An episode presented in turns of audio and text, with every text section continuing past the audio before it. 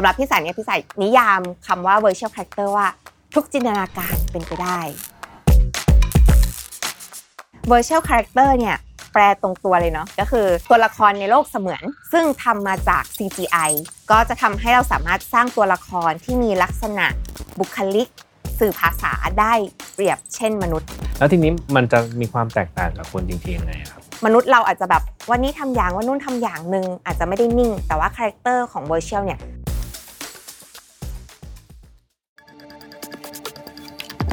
Tech Monday Tech Transformation Tomorrow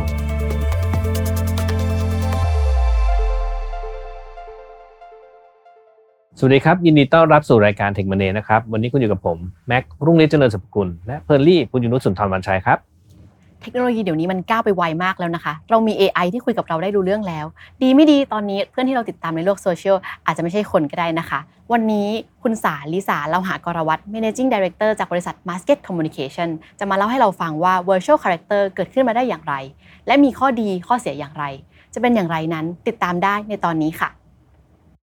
สวัสดีค่ะ ยินดีต้อนรับคุณสาเข้าสู่รายการ Tech Monday นะคะ ก่อนอื่นเลยขอให้คุณสาแนะนำตัวให้ท่านผู้ฟังหน่อยค่ะ โอเคค่ะ สวัสดีทุกท่านนะคะอ่าสานะคะ ชื่อจริงชื่อลิสาเลาหะกรวัตรนะคะ สาเป็น founder แล้วก็ managing director จากบริษัท Masket Communications จำกัดค่ะ บริษัท Masket ของเราเนี่ยเป็น digital agency นะคะ digital marketing บวกกับ creative agency นะคะก็เรามีความเชื่อว่าเราอยากจะผลิตผลงานที่จะเกิดการ move forward หรือว่าการทำให้ลูกค้าของเรา consumer ของเราเติบโตไปข้างหน้าได้อยู่เสมอ ดังนั้นเนี่ยบน vision ของบริษัท ของเราเองเนี่ยเราก็มี vision ที่ว่าอ่าเราอยากจะทำให้คนที่มาอยู่กับเราเนี่ยก้าวไปข้างหน้าเนาะผ่านอะไรบ้างนะคะมันมันเกิดขึ้นมาจากว่าเราเชื่อว่าทุกๆ ครั้งที่เกิดคลื่นลูกใหม่ในโลกใบนี้ค่ะ มันจะเกิดขึ้นได้เมื่อมีสองสิ่งมารวมตัวกัน อย่างแรกก็คือมี creative mindset อืมมีความเชื่อว่าอ่าสิ่งต่างๆ จะเกิดขึ้นแล้วเป็นไปได้ อย่างที่ 2 คือเรื่องของการมี future technology หรือ technology readiness นะคะเมื่อเกิด 2 สิ่งมารวมกันเนี่ยก็จะทำให้เราก้าวผ่านยุคผ่านสมัยใหม่ ๆ มาได้ ยกตัวอย่างเช่นอ่าแต่ก่อนเป็นยุคแบบไฟฟ้า electricity เนาะเป็นยุคแบบ automation นะแล้วก็มาจนจวบปัจจุบันที่เป็นยุคของ AI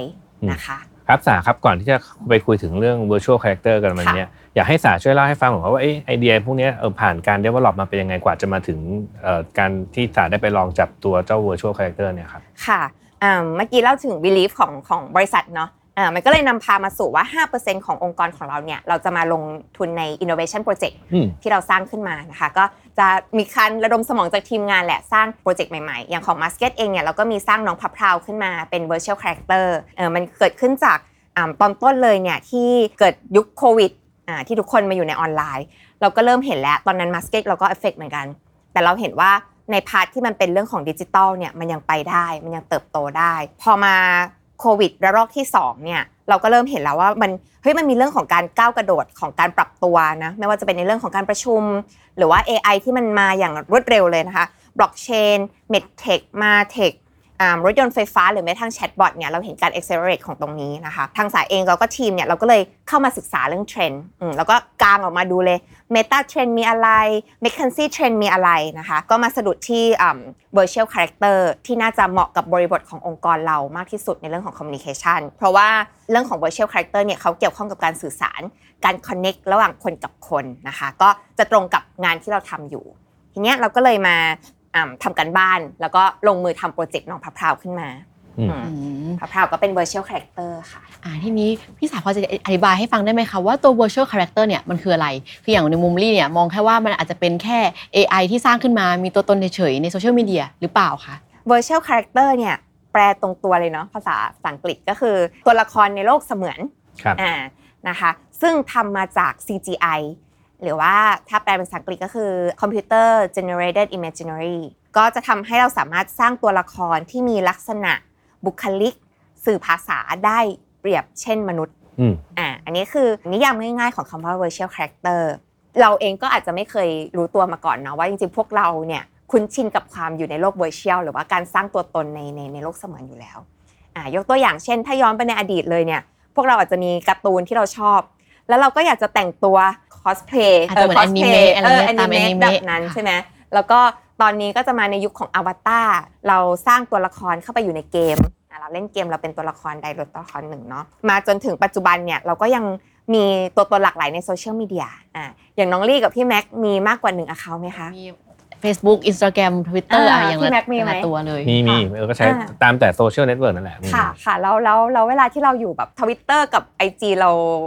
character เราเหมือนกันไหมต่างกันอันหนึงไว้ดูเฉยๆอีกอันหนึงก็อืมจะมีปฏิสัมพันธ์กับเพื่อนบ้างค่ะเออมันก็ค่ะจะไม่เหมือนกันเนาะค่ะอะไรเงี้ยของลี่นี่ชัดเลย Facebook นี่จะมีครอบครัวเยอะอ่าอ่าต้องอีกแบบหนึ่งใช่อินสตาแกรมจะมีกับเพื่อนเยอะหน่อยอะไรเงี้ยค่ะอ่าดูชัดเลยใค่ะที่ที่เราสังเกตได้อย่างอ่าอย่างเช่นคนรุ่นใหม่เนี่ยเขาก็อาจจะมีแบบอ่าการ voice out เข้ามาเยอะในบนบนทวิตเตอร์เป็น character หนึ่งแต่ว่าบน IG เขาอาจจะอยากจะสื่อสารภาพเป็น art gallery อ่าไลฟ์สไตล์ของเขาออกไปครับอย่างเงี้ยเราก็จะมี ตัวตนของเราหลากหลายแบบในบนโลกออนไลน์อืมอะอันนี้คือในมุมความรู้สึกของของคนนะคะเพราะฉะนั้นเราก็จะคุ้นชินอยู่แล้ว ที่จริงแล้วเมื่อกี้ถามเรื่องบนโซเชียลใช่ไหม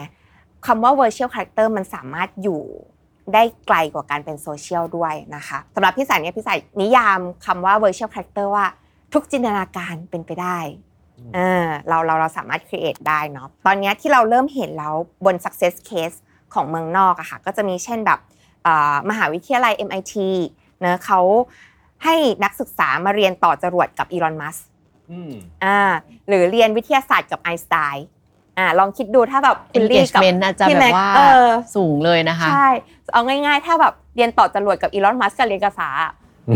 น้องลี่อยากเรียนกับใครผมพูดตรงๆว่าก็ต้องอีลอนมัสก์แล้วค่ะใช่ไหมมันความน่าเชื่อถืออะไรมันรู้สึกมากกว่าอะไรเงี้ยก็มีวิจัยออกมาว่า engagement ของของนักเรียนเนี่ยมันมากขึ้นครับนะคะอ่าหรือแม้กระทั่งในในไทยเองก็จะเริ่มมีโครงการของคุณกระทิง ก็คือแบบฟิวเจอร์มี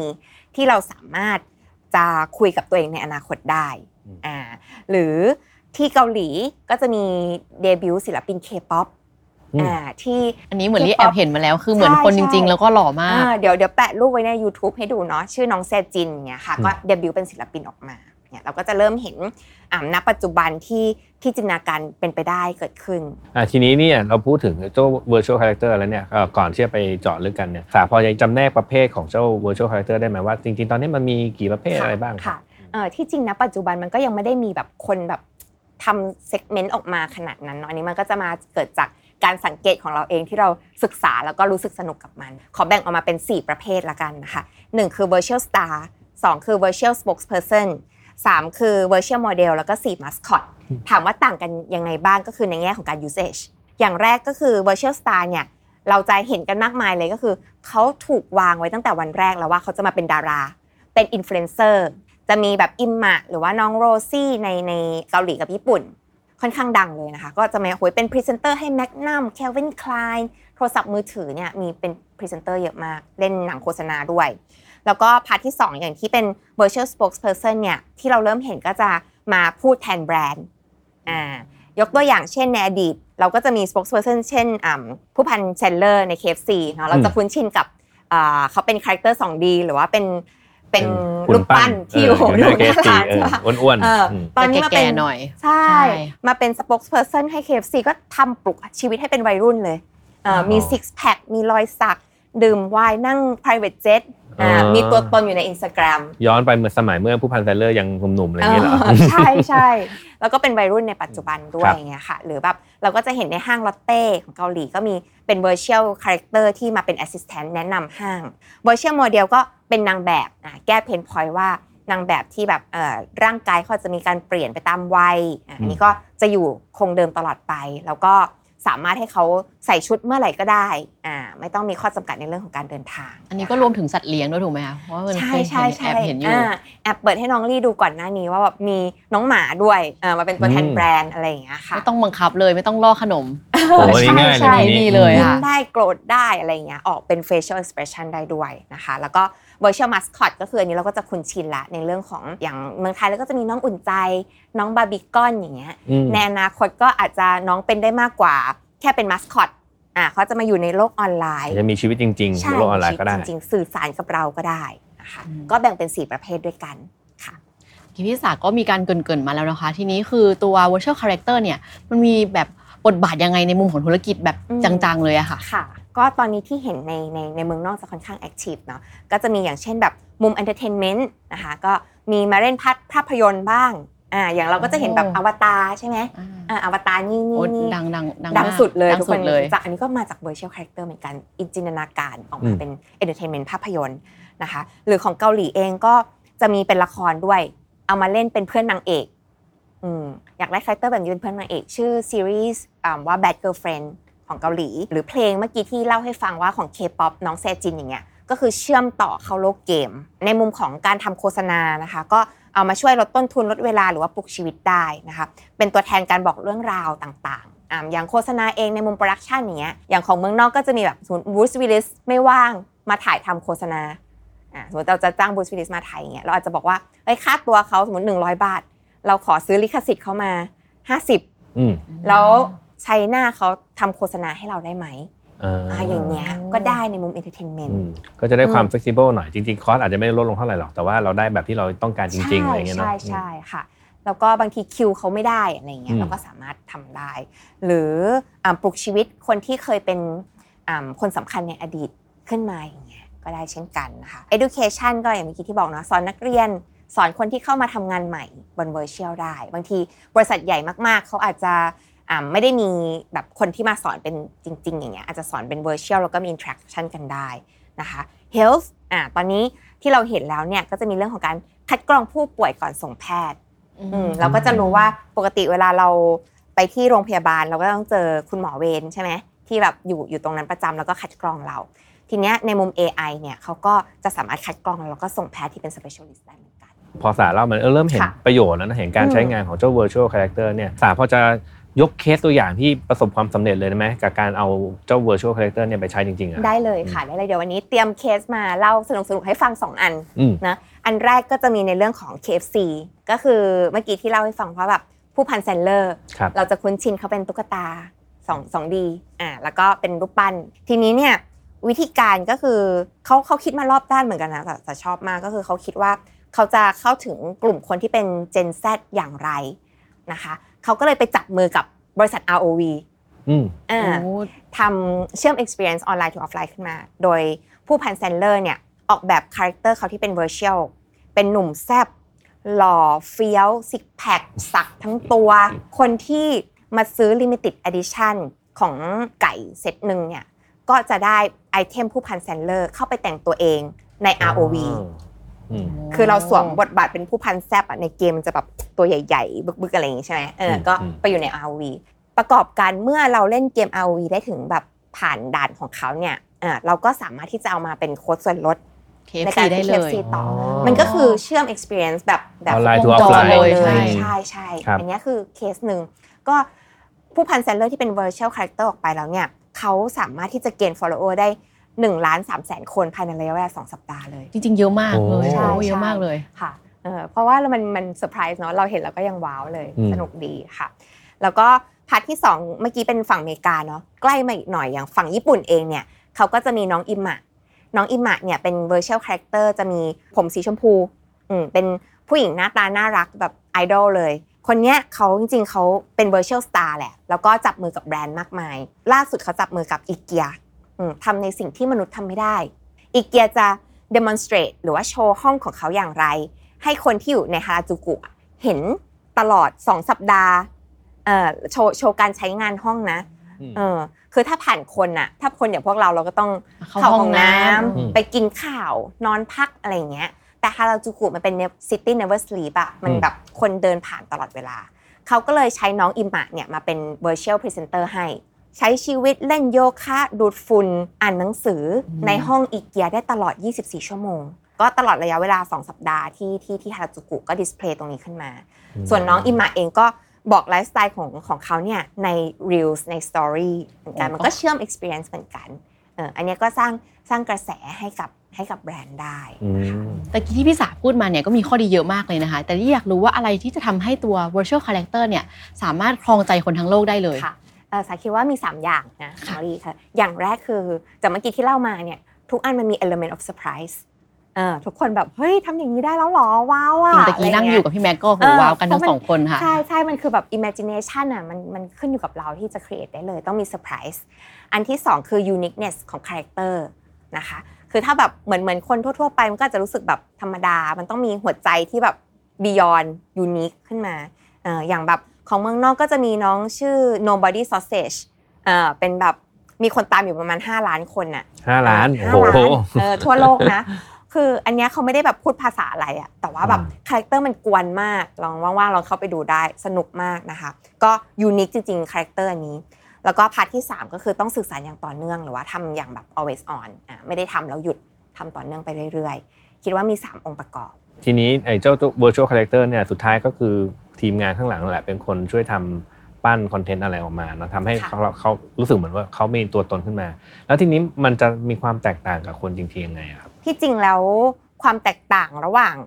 คอนเทนต์ที่เขาสร้างกับคนจริงๆอะค่ะ มันก็เหมือนเหมือนพวกเราเนาะมันขึ้นอยู่กับวัตถุประสงค์ของการใช้งานอืมเออแล้วก็ช่องทางที่เราใช้ อย่างเมื่อกี้พี่จ๋าพูดถึงแชร์เคสให้ฟังเรื่องของวัตถุประสงค์แล้ว มันก็ขึ้นอยู่กับเรา set character ขึ้นมา ข้อดีก็คือ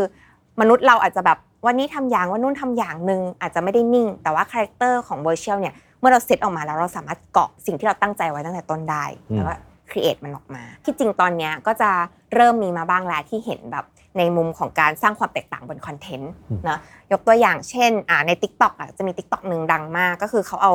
ภาพบุคคลสำคัญในประวัติศาสตร์อะค่ะอย่างยกตัวอย่างเช่นอ่าคุณเอมี่ไวน์เฮาส์อืมอ่า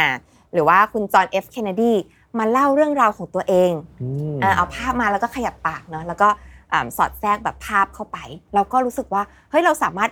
รู้ชีวประวัติเขาอะภายใน 1-2 นาทีอะแล้วมันสนุกเหมือนเขามาเล่าเองด้วยโอ้เก๋มากเลยเออนะคะอันนี้มันก็ content มันก็แตกต่างแหละอ่าทีนี้มาถึงฝั่งของ Challenge บ้างในการค่ะทำ virtual character อะไรคือความท้าทายสำหรับการสร้าง virtual character ในโซเชียลมีเดียบ้างคะอืมคิดว่า key concern หลักๆ ในยุคปัจจุบันแล้วก็อนาคตเนี่ยน่าจะเป็นในเรื่องของสิทธิส่วนบุคคลอืมอ่าเพราะว่าเราเอาบางทีเราเอาภาพหน้าคนมาใช้ใช่ไหมคะแล้วก็เรื่องของลิขสิทธิ์อ่าคือ virtual character บางทีมันมีเรื่องของเสียงด้วยอืมเรื่องของ facial expression ด้วยหรือว่าแม้กระทั่งของ masket เองเราปั้นขึ้นมาเนี่ยมันก็จะมีเรื่องของลิขสิทธิ์อืมอะอันเนี้ยก็จะเป็น point of concern ที่ที่น่าจะต้องแบบ อ่าถูก discuss ในลำดับต่อไป จริงๆ มันก็ถ้าพูดถึงเรื่องนี้มันก็เห็นมี Talk of the Town สักพักหนึ่งอืมที่ไอ้ AI generated image ที่เป็นภาพหน้าคนเนี่ยเขาไปเอาซอสมาจากไหน แล้วใช่เออใช่ซอสเหล่านั้นเนี่ยถือว่าเป็นลิขสิทธิ์ไหมอะไรเงี้ยใช่อืมค่ะก็จะถามว่าเอ๊ะแล้วตัวลงรูปที่เขาเจเนเรตออกมามีลิขสิทธิ์อีกหรือเปล่าโอ้จริงๆ มันยังไม่จบนะเรื่องพวกเนี้ยใช่มันก็ยังเป็นความท้าทายที่ที่มันเพราะ tech มันเป็นเรื่องใหม่เนาะใช่ใช่เออที่เราต้อง tackle ต่อค่ะ แต่ถ้าในเรื่องของแบรนด์แบบเมื่อกี้ที่เล่าให้ฟังเป็น asset ของแบรนด์อยู่แล้วอะไรเงี้ยอันนี้ก็อาจจะไม่ได้มีปัญหามากนะอ่าทีนี้เอ่ออนาคตของ virtual character เนี่ยจะเป็นยังไงบ้างครับ แล้วทำไมแบรนด์ถึงจะต้องหันมาสนใจเจ้า virtual character เนี่ยครับคืออนาคตของ virtual character สามองภาพอย่างนี้ค่ะตอนนี้เราอยู่ในยุคที่มันเราเห็นแบบการเติบโตอย่างก้าวกระโดดของ ChatGPT แล้วก็ AI เนาะซึ่งอันเนี้ยสามองว่ามันจะมาเข้ามาช่วยในส่วนของสมอง แล้วก็ภาษา เราเริ่มมีเรื่อง voice AI ที่เข้ามาแล้ว ทีนี้เรื่องของ virtual character เนี่ยมันเป็นเรื่องภาพอืมก็อย่างตอนนี้เราจะเห็นในฝั่งที่เป็น speech to text text to speech อืมใช่ไหมคะ แล้วก็ text to image อ่าในอนาคตมันอาจจะเป็นแบบ text to video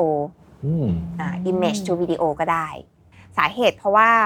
มันมันก็เป็นลำดับขั้นตอนของมันใช่ที่มันใช่ต้องแบบอืมถูกพัฒนาขึ้นเนาะเราเป็นมนุษย์เราต้องการ five sense ในการ interaction ครับรูปรสกลิ่นเสียงสัมผัสอืมอ่าบน virtual character เนี่ยเขาก็สามารถที่จะ enhance ตรงเนี้ย ได้เพิ่มขึ้นอีกอืมอ่าทีนี้ค่ะพี่สายคิดว่าเราสามารถที่จะเจอตัว virtual character เนี่ยที่แบบเราคิดขึ้นมาเอง จริง ๆ ได้ไหมแล้วแบบคิดว่าเป็นเมื่อไหร่อะค่ะอะอย่างเช่นลี่อาจจะเห็นตัวเองในอายุ 50-60อะไรเงี้ยอืมคิดขึ้นมาเองสร้างขึ้นมาเองเป็นไปได้ไหมคิดว่าเป็นไปได้นะคะ ตอนนี้ก็มี tools มากมายที่เราสามารถเอาไปใช้ได้เนาะสังเกตวิธีการเราเล่น TikTok อย่างเงี้ยบางทีเราแบบอยากหน้าเด็ก อยากหน้าใช่อ๋อโอเคเออแก่เทคโนโลยีมันเริ่มเข้ามาก็เนอะทำได้แล้วใช่ใช่ใช่ค่ะ มันก็คงแบบไม่ใช่เรื่องยากอีกต่อไป เราเคสมาตั้งเยอะแล้วค่ะทีนี้สาได้มีการจับมือหรือเอาลงมือทำกับเจ้า virtual character เนี่ยไปถึงไหนแล้วครับอืมค่ะ ก็อย่างน้องพระพราวเมื่อกี้ที่เล่าไปอืมน้องพระพราวตอนนี้ก็เขาก็เริ่มมีงานแล้วเอออืมมีมีเข้าไปช่วยเป็น virtual assistant ในห้างห้างรีเทลเจ้าหนึ่งที่จะมาแนะนำสินค้าในโลก virtual แล้วถ้ามี AR ที่ร้านเนี่ยก็จะเจอเขามาแนะนำด้วย แล้วก็มีแบบลูกค้าที่